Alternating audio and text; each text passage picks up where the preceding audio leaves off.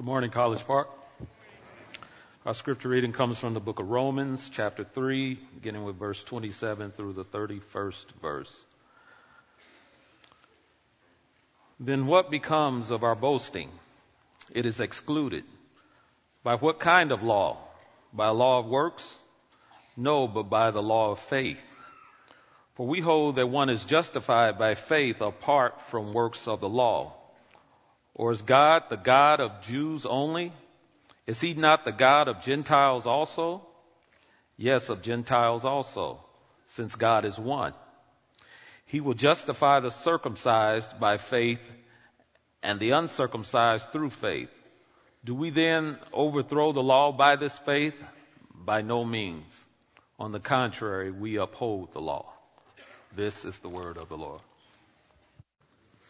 Thank you, Tracy. Will you bow with me again in prayer? Lord, you said in your scriptures that the entrance of your words gives light. It gives understanding to the simple. We've come from weeks of being out in the world and in our workplaces and our neighborhoods, getting all sort of simple messages, and our hearts are drawn to those. But we ask that today, through your word, you would show us truly what is valuable, that you would turn our eyes away from worthless things. We might meditate on what will last for all of eternity. So we need your Spirit now to come, to take your most holy word and do that for us, your people. We ask it in Jesus' name. Amen. For several years, I had a card on the bulletin board beside my desk at home. And the card said, the 5 greatest needs of women. Now, if you understand men, you know that we need this kind of help. So I put it there to remind me of what my wife needed. And on the card it said, let me think. Wait a minute, it's coming. I think I got it. Do you remember, hon? Now here's what it said.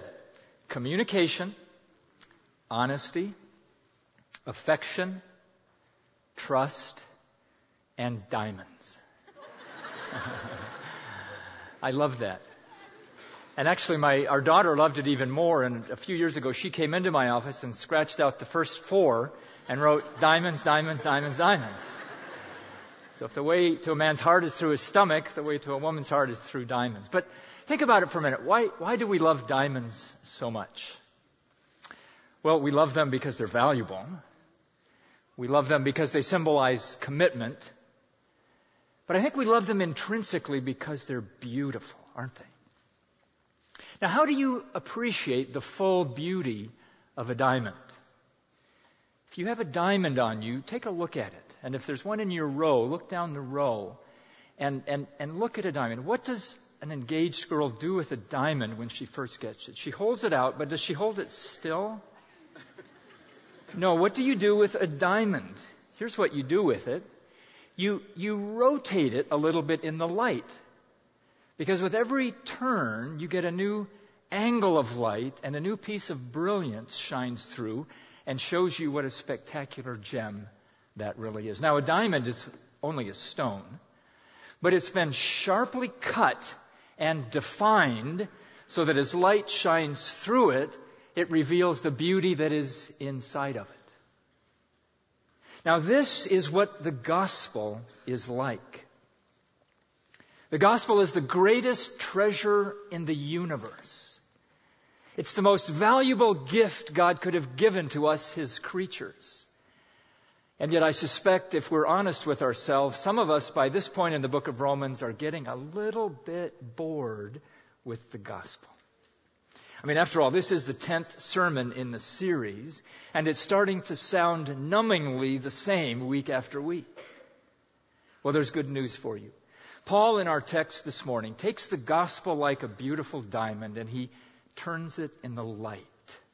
He wants to show us the glories of the gospel by examining 3 beautiful facets of it. Now notice the change in style. Look at verse 27 of Romans chapter 3. He begins to ask questions again. He's changing pace like a good speaker. He doesn't want to lose his audience. He did this at the beginning of chapter 3, and then he got into some very heavy theology. And in fact, one commentator said there's some stylistic relief here after the intensity of the logjam of prepositional phrases and the tortuous syntax of the preceding paragraph. All of last Sunday's sermon, 21 to 26, is one sentence in the Greek. And Paul knew that his readers needed a break, and so he starts a new style. And what he does is he argues now with a Jewish perspective on what he's just been teaching, because he understands that the Jews would receive this teaching of the gospel like a bombshell, and they were going to have questions about it. And so he argues like a debate. He said, this is your question and objection. Well, here is the answer to that. Another question, another answer, a third question, and a third answer. And in so doing, Paul rotates for us this beautiful diamond of the gospel. And I trust that by the end of our time this morning, our jaws will drop open at the glories of this great gift of God and His grace. Well, what is the gospel? For some of you, we may need to review this. Here it is in a sentence. This is a summary of last week and really all 10 weeks. Sinful man is justified by grace through faith in Christ alone. Sinful man, we were not able to keep the law, we've broken the law, is justified. That means we have been made right in God's sight. We've been forgiven from our sins. We've been restored in our relationship to God by grace. This is a gift. You can't do anything to earn it. And if you do, you spoil grace. Through faith, it does take a personal response on the part of every single individual. It's not a blanket pardon for all of humanity. In Christ, and particularly in His death on the cross that we read about in verse 22, alone, you can add nothing to the work of Christ or you destroy the gospel. This is the gospel in a nutshell. And for some of you this morning, this may be a new message. You may not have heard this. You may be visiting church for the first time. You may have grown up in a church that didn't actually preach the Bible, and so you haven't heard this message. You think that the way to please God is to try and do your best, and that in the end, God will be happy with that. Certainly, if you're better than other people, God would not punish you in hell, would He? You see, you feel kind of like the man that was out in the woods with a friend, and a bear started to chase them. And you've probably heard this story, but you don't have to run faster than the bear. You just have to run faster than your friend, and you'll be all right.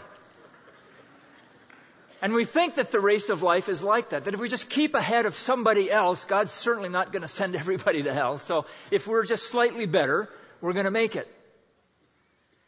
Well, this makes a lot of sense to us in the 21st century, doesn't it? It just feels right.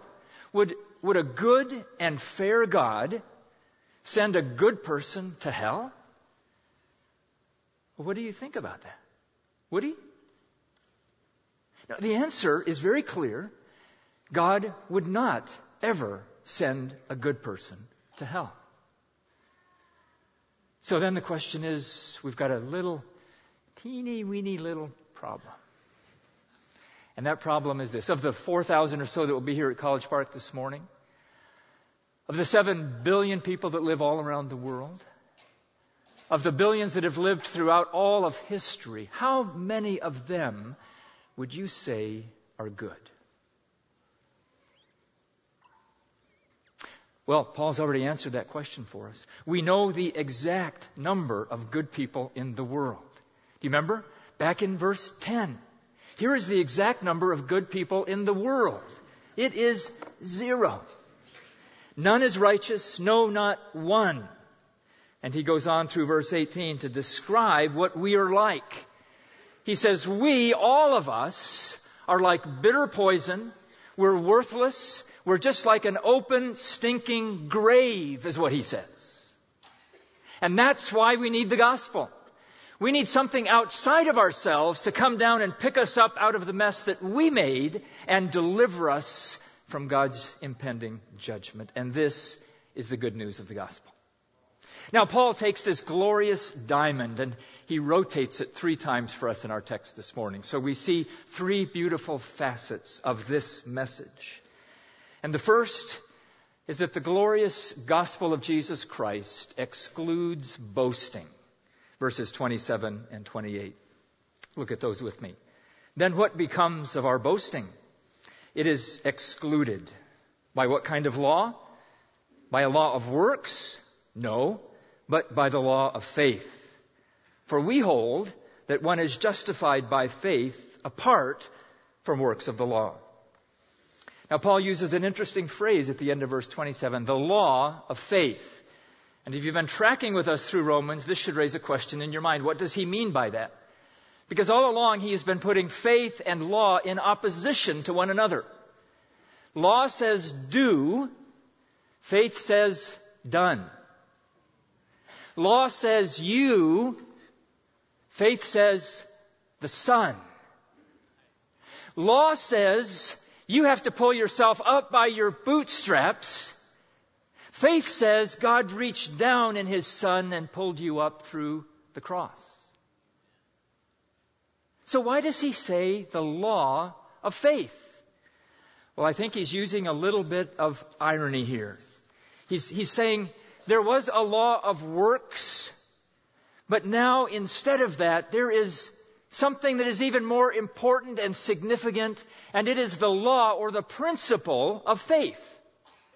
It's no longer by the Mosaic law that people will try to be saved. It is by the principle of faith. And what is that principle? He defines it in verse 28, for we hold that one is justified by faith apart from the works of the law. There it is. In fact, when Martin Luther translated this verse into the Bible, he added the word faith alone, which actually isn't in the Greek, but it's what this text is about. And that's what started the whole Reformation. There were some in the church that said, no, you must believe, but you must also have works to earn your salvation.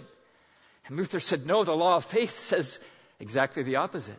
It says we are justified apart from the works of the law. This is the great dividing line as well, as Eric mentioned, between Christianity and many other faiths of the world. Most other religions are the works of the law, whatever their set of laws might be. You do these things and God will be pleased with you and He won't punish you. But evangelical Christianity, biblical Christianity is entirely different. We operate by the law, the principle of faith. And faith says this, that we are justified by faith apart from the works of the law. But this idea of earning our salvation is so sneaky. It comes in the back door, much like the salesman I heard about who knocked on the front door once of someone's house, and when the man saw who it was, he yelled at him and slammed the door in his face. And you know what the salesman did? He went around to the back door.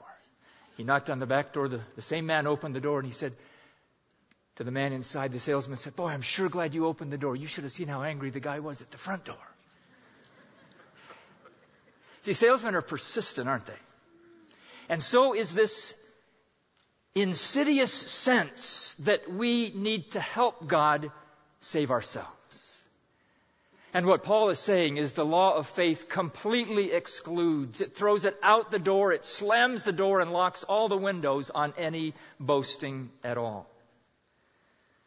The law of faith says you don't want your works because they're just a pile of open graves. And even better than that, the law of faith says you don't need your works because Jesus has done it for you. Now, the Jews took great pride in their observance of the law. And Paul, being a good Jew before his conversion, also took great pride. In fact, he listed in Philippians 3 all the things that he had done. He said, I'm a Jew, I'm a Benjamite, I'm a Hebrew. He said, as a Pharisee, I was zealous for the law. He said, I was completely blameless in every matter of the law. Paul kept track of all that he did. And he said in Philippians 3, before his conversion, he had confidence in his flesh. If anybody could have made it in, Paul was going to make it in. But when God opened his eyes, when he taught him the law of faith, what does Paul now think about all those good works that he was relying on before? He calls them in Philippians 3, rubbish. He said, it's just a pile of garbage.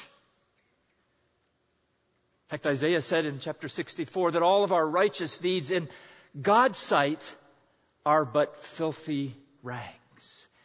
See, my friends, our hands are dirty. And anything we offer to God is dirty because our hands are dirty. And who's going to boast in their garbage? When you roll out your garbage cans on Tuesday morning, do you look up and down the block? Do you say, I've got more garbage than anybody else here? I'm the best guy on the block. No, we're ashamed of our garbage. We hope the truck comes before daylight and gets rid of it all and just cleans it out. This is what we have to boast about, is just this rubbish that we have created by disobeying the law and going our own way. How foolish is boasting. In fact, Calvin said this. He said, Paul is not concerned with the diminution or the moderation of merit. He's not trying to get you to think just a little bit less of yourself, but does not leave a single particle remaining. The law deprives us of all glory and covers us with shame. My friends, if you want to make it by the works of the law, all you've got is a pile of stinking garbage. And who's going to boast in that? Well, what does spiritual boasting look like? Jesus gave us an example in Luke 18. He told a parable. He went into the temple one day and said there was the Pharisee that was on one side of the temple, and he lifted his eyes up toward heaven, kind of like this. And he said, God, I thank you that I am not like these other men, looking over at the tax collector, because I fast twice a week and I give 1/10 of everything that I have earned. Aren't you lucky to have me, God, on your side? But over on the other side of the temple was the tax collector, a man who knew he was a sinner. And do you know what that tax collector said? He would not even look up toward heaven, but he looked down and he beat his breast. And he said one thing. He said, God, be merciful to me, a sinner. He understood that all he had to offer to God was his sin, and all he could expect of God was perhaps his mercy. And do you know what Jesus said at the end of that parable? Which one of these men went to their house justified rather than the other? It was not this man, but it was this man who trusted in God's mercy and not in his own works. John MacArthur said the greatest lie in the world is that by certain works of their own doing, men are able to make themselves acceptable to God. The greatest error of that belief is its impossibility. The greatest evil of that belief is that it robs God of his glory. And that's why Ephesians 2:8-9 says, by grace we are saved through faith, and that not of yourselves. It is the gift of God, not by works, lest any man should boast. If we could contribute one iota to our salvation, then when we were in heaven, we would be thinking about that iota. We would be thinking that we deserve to be in here, and we would be taking glory from Christ and bringing it to ourselves, and he will have none of that. That's not the way he's designed salvation. God chose what is low and despised in the world to bring to nothing things that are, so that no human being might boast in the presence of God. Therefore, as it is written, let the one who boasts boast in the Lord. Boasting is so distasteful, isn't it? When I grew up, the way you played basketball was after you made a bucket, you just turned around and hustled back on defense. Now in the NBA, here's what you do after you make a basket.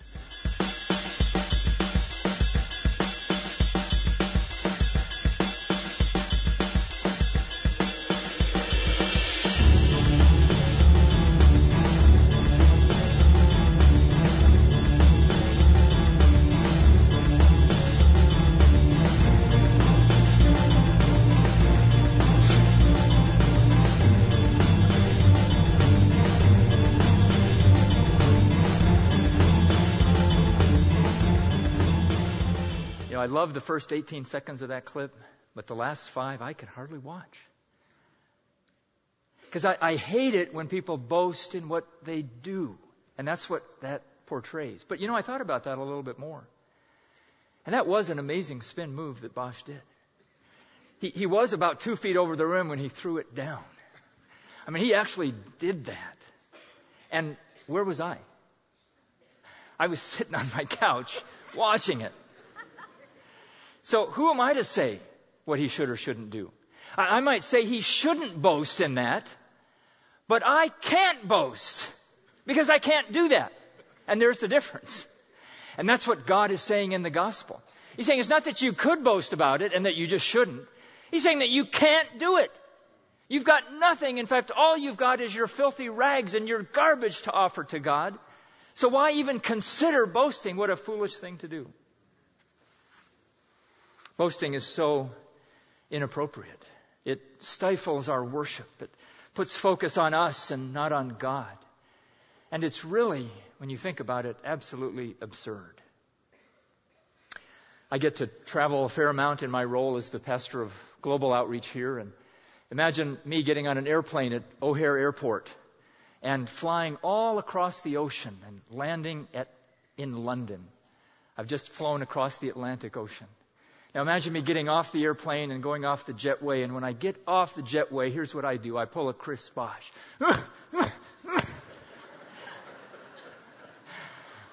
So somebody looks at me and goes, "Hey, dude, what's up?" And I go, "I just flew across the Atlantic Ocean." All right, something else. Now that's so absurd, but that's what we do. Who should get the glory for me flying across the Atlantic Ocean? It's the plane and the pilot. I had nothing to do with it. All I did was sit my butt down on a seat, and the plane took me across. And that is the glory of the gospel. God has made the plane. Jesus has given his life to take us across the gulf and bring us into heaven. And all we have to do is sit down by faith in the plane that he's made. And yet we want to contribute. We want to boast. We want to say, "God, we've had something to do with this." It's so foolish. But far be it for me to boast except in the cross of our Lord Jesus Christ. And finally, boasting is so tiring. Now, let me explain that just a minute. You see, if you're going to try to get in on your own good works, your accomplishments are so inconsistent, aren't they? You might be good for a while, or at least what you think is good, but you are going to run out of gas at some point. You're not going to be able to produce anymore. And then you're going to see somebody else just fly by you doing great, and you're going to think, "This is hopeless. I've got no chance." You see, the law of works is going to wear you out, and it's not going to get you in anyway. The glory of the gospel is that we get to boast in what Jesus has done, forever securing our salvation. And we had nothing to do with it except sit ourselves down by faith in his gracious provision of salvation. Paul goes on and he turns the diamond one more rotation so that we can see the second beautiful facet of this glorious diamond. The first is that it excludes boasting. The second is that it includes everybody. Verses 29 and 30. "Or is God the God of Jews only? Is he not the God of Gentiles also? Yes, of Gentiles also, since God is one. He will justify the circumcised by faith and the uncircumcised through faith." Paul continues his engagement with the Jewish readers by asking two more questions. And his point is this: if justification or salvation comes by the works of the law, the Mosaic law, and if only the Jews have the law, then the Gentiles can't be saved, and therefore God must not be the God of the Gentiles as well. And his implication is, so then, Jew, are you saying that the Gentiles have their own God? And then he comes right back on them with their own theology. And he quotes from Deuteronomy 6:4, the Shema that good Jews recited regularly, that said, "Therefore, hear, O Israel, the Lord our God, the Lord is one." They believed strongly in monotheism, and what Paul is saying is the implication of your very own monotheism is that your ethnic and racial and religious pride is out of place. Because when you believe that God is just for you, you're saying that the one God does not have a plan for non-Jews, and that's a terrible mistake. Now we need to understand the Jewish perspective here.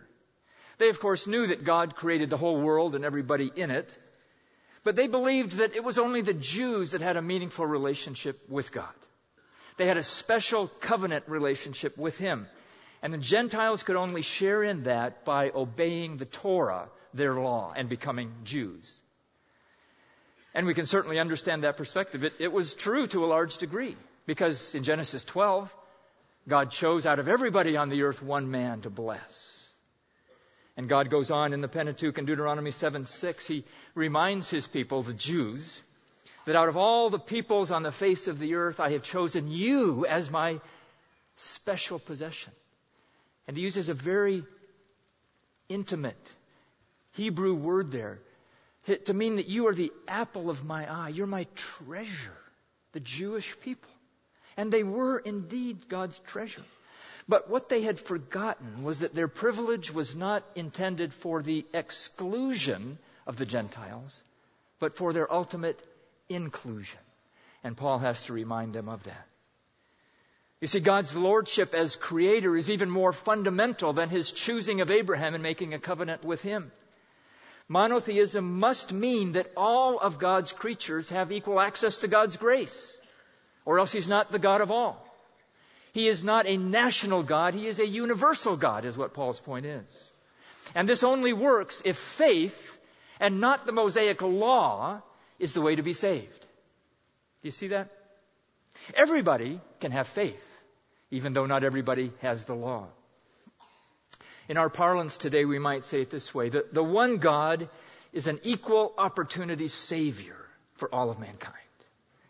And that's why Paul said in 1:16, for I am not ashamed of the gospel of Christ, for it is the power of God for salvation, to the Jew first, absolutely, but also to the Gentile, because there is one God and there is one way of salvation, and it is the law of faith.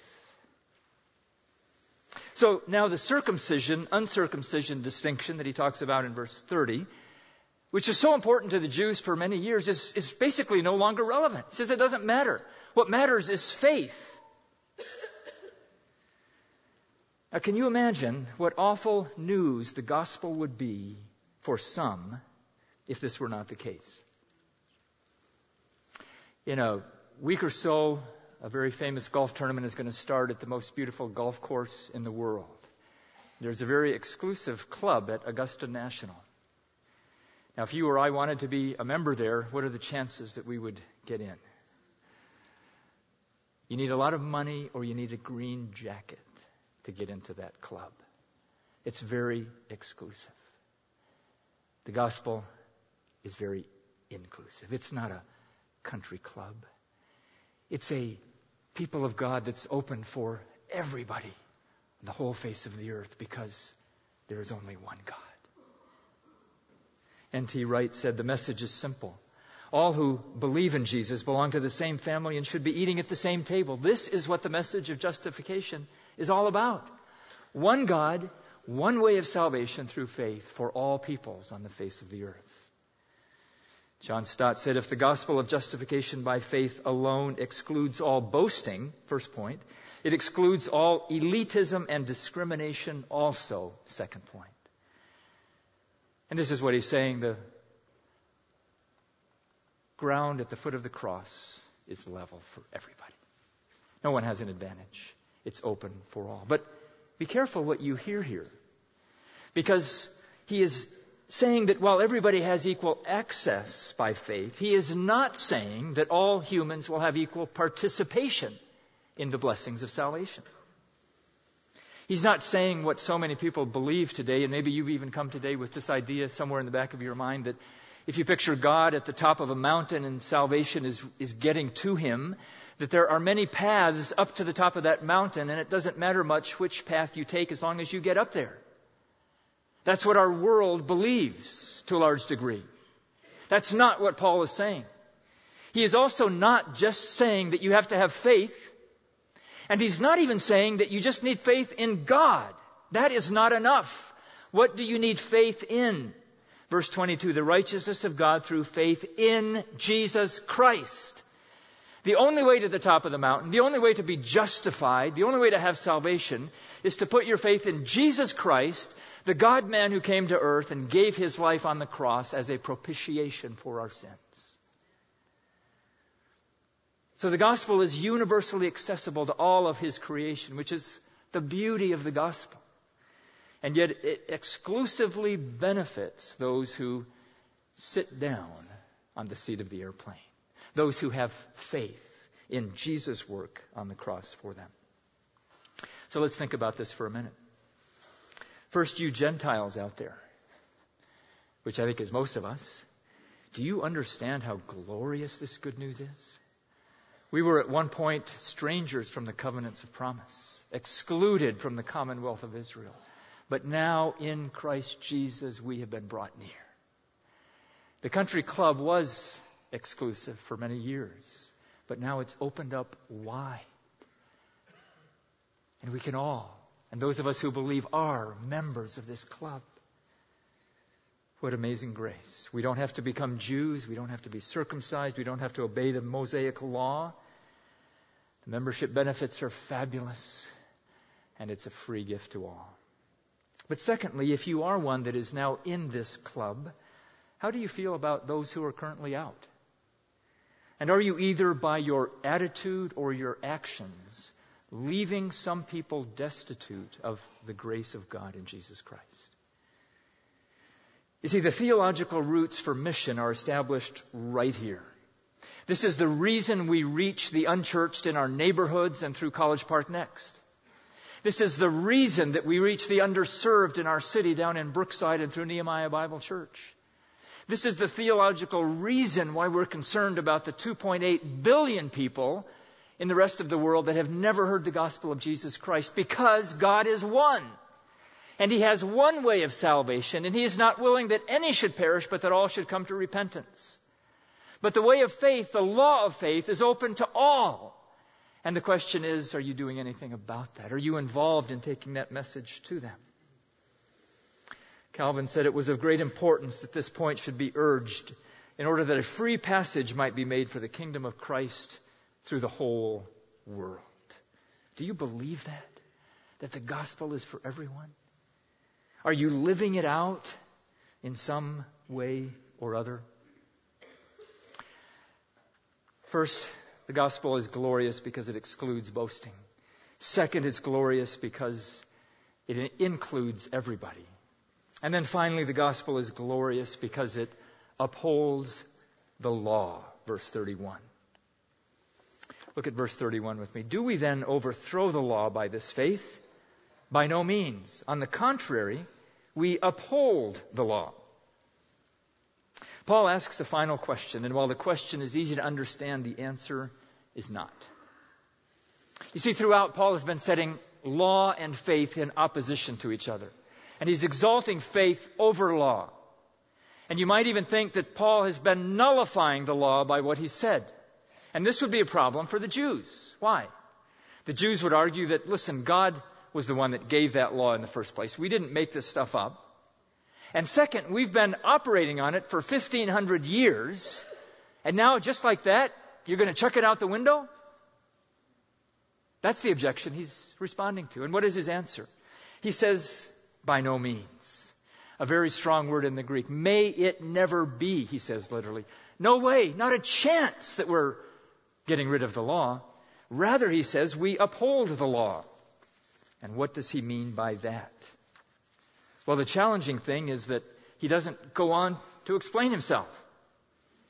In fact, in chapter 4 that we'll look at next week, Paul rehearses some of the themes that we've just seen. He talks about boasting in verse 2 of chapter 4. He talks about justification apart from the law in verse 6. He talks about the circumcised and the uncircumcised both benefiting from God's grace in verse 9 and following.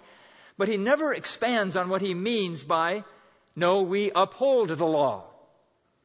And so there are several ways we can go in interpreting it. Let me suggest this as one option that's been put forward, that this means that the moral demands of the law have not changed. And in this view, what Paul is saying is that even after justification, the moral law is still binding on us. The law of Christ, the law of love that he came to establish. And while that's absolutely true, it's not at all what Paul's been talking about in these chapters. He doesn't speak about the Christian life and about obedience until the end of chapter 5 and into chapter 6 and 7. So it would be a little out of place if he was meaning that. Another option is that he means the tutelage of the law. By that I mean what Paul explains in Galatians chapter 3, that the function of the law was to bring us to Christ. How so? By showing us how terrible we are.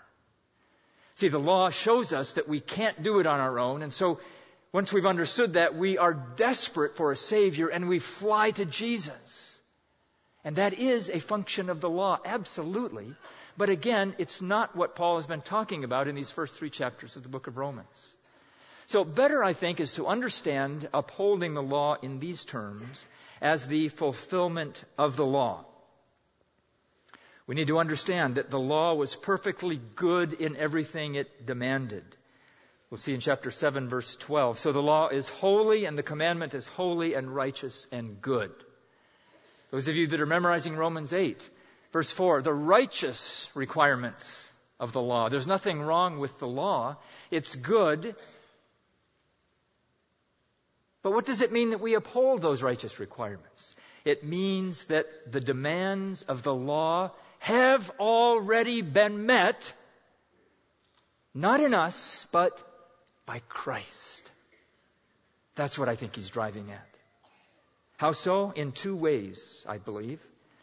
First, it's clear that we have not upheld the law. Verses 10 to 18 couldn't be plainer on that subject. But there is someone who has obeyed the law.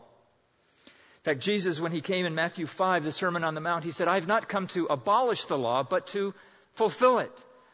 And he was baptized in order that he would fulfill all righteousness, is what he said. Jesus fully obeyed every demand of the law because the law was good and it was binding and incumbent upon him. He obeyed it. He upheld it.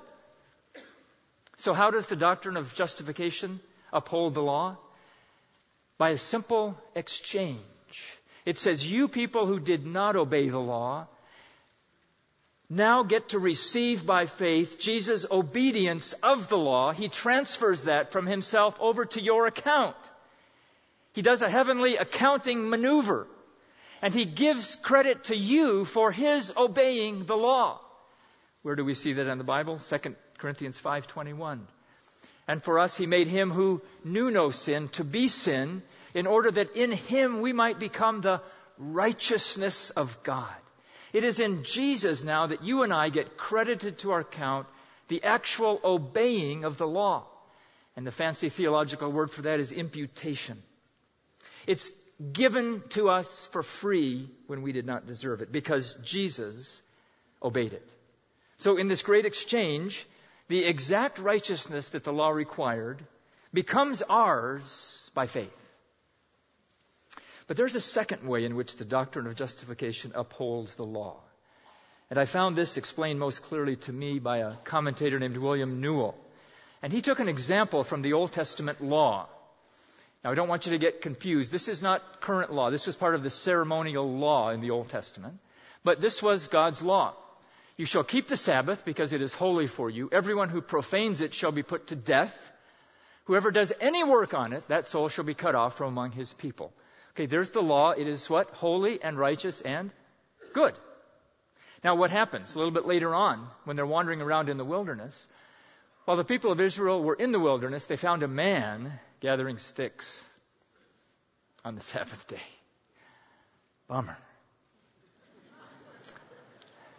Because we've got a problem now. Those who found him gathering sticks brought him to Moses and Aaron and to all the congregation. They put him in custody because it had not been made clear what should be done to him. What did the law say about this guy? Remember? Put to death. Okay, but that feels kind of harsh, kind of rough. Just picking up a few sticks. So what if they had said to him, listen, we know you didn't really mean that. You've just probably forgot, so we'll let it slide this time. What if they said, okay, we'll let you off if you promise never to do it again? Or they might have even thought this, too harsh, not really fitting our sense of justice. So how about 30 days in the stockade, teach you a lesson, and then we'll let you out and be all right. What do each one of those responses do to the law? They demean it, and they trivialize it. They say it didn't really mean what it said. They don't uphold the law at all. What has got to be done with this individual? Well, they kind of already knew, but they just checked in with God to make sure. And here's what God said to them. And the Lord said to Moses, the man shall be put to death. All the congregation shall stone him with stones outside the camp. And all the congregation brought him outside the camp and stoned him to death with stones as the Lord commanded Moses. How was the law upheld? By the execution of the punishment that was required by the law. Now the law says, in the day you eat of it, you shall surely die. The law says, without the shedding of blood, there is no forgiveness of sins. The law says, the wages of sin is death. So how do we uphold that law in this doctrine of justification by faith? Not by changing the demands of the law, but by seeing that Jesus took on himself the exact punishment that the law required. And he did it where? On the cross. Paul speaks of Christ's death all of the time. Paul preached Christ crucified, that he died for our sins, that he tasted death for every man. And that Israel, who were under the law, he redeemed from the curse of the law by being made a curse for him. You see, rather than the sinner's death that upholds the law, it's the Savior's death that upholds the righteous requirements of the law. When Christ died, this is what happened. Can there be any greater respect shown to the law than that when God determines to save men from its curse, he makes his own Son sustain its curse in their stead and fulfill for them all its demands? See, when Christ died, it showed that God took the law that he had given with complete seriousness. Someone had to die, and Jesus did for us.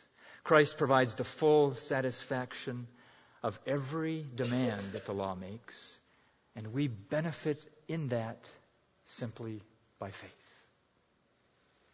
And so the righteous requirements of the law, Romans 8:4, are now fully met in us, because Christ's righteous obedience to the law has been given to us, and because he died our death and paid the just penalty that the law demanded. What an amazing gospel. Well, we've looked again today at the glorious gospel. We've tried to rotate it and see it in different lights, see new angles on it. The gospel is beautiful because it puts everything in its proper place. It puts us as sinful creatures where we belong.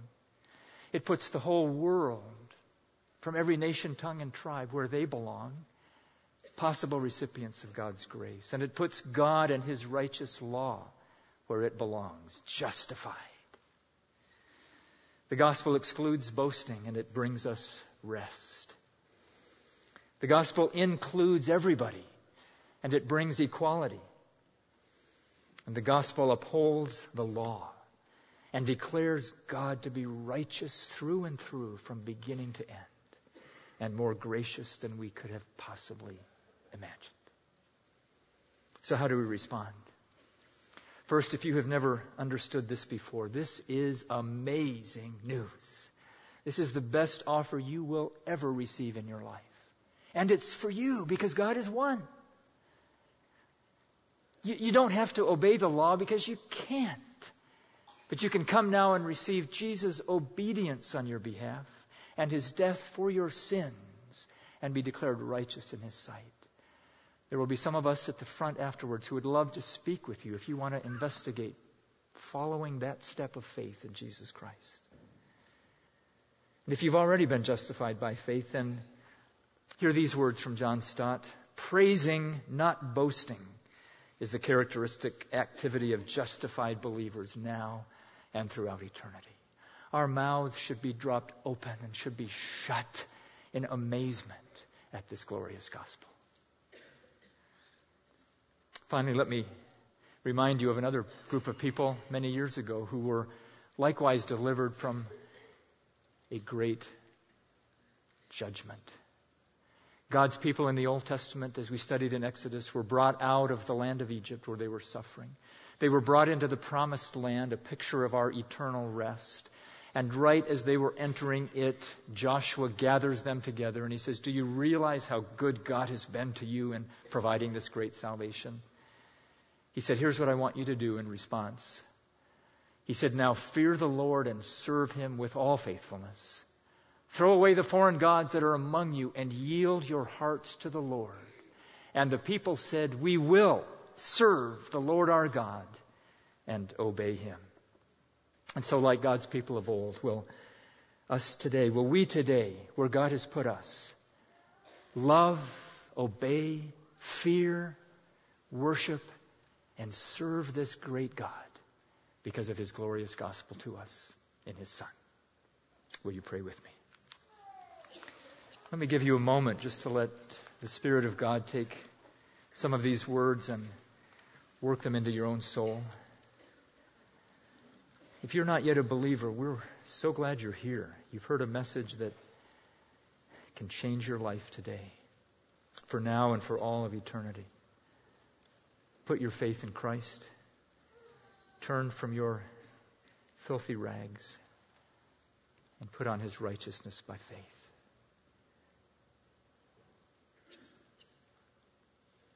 If you are a believer, is there any shred of pride in you? Is there any tinge of exclusivity, of discrimination? Do you understand that God has fully upheld his righteous law in the life and the death of his Son? Oh God, we stand amazed in your presence. How could this be? That, Lord Jesus, you obeyed the law and gave us that righteousness. And how could this be that you became not only our sin, but you took our death on yourself? You met every demand of the law that was ours by right because of our sin, and you paid it fully. Oh, Lord Jesus, we love you for that. We want to go out with hearts full of praise and thanks and worship and obedience and service this week. Fill us with your Spirit to that end, we pray. In your name, Lord Jesus. Amen. Go and enjoy the delights of the glorious gospel of God in Jesus Christ.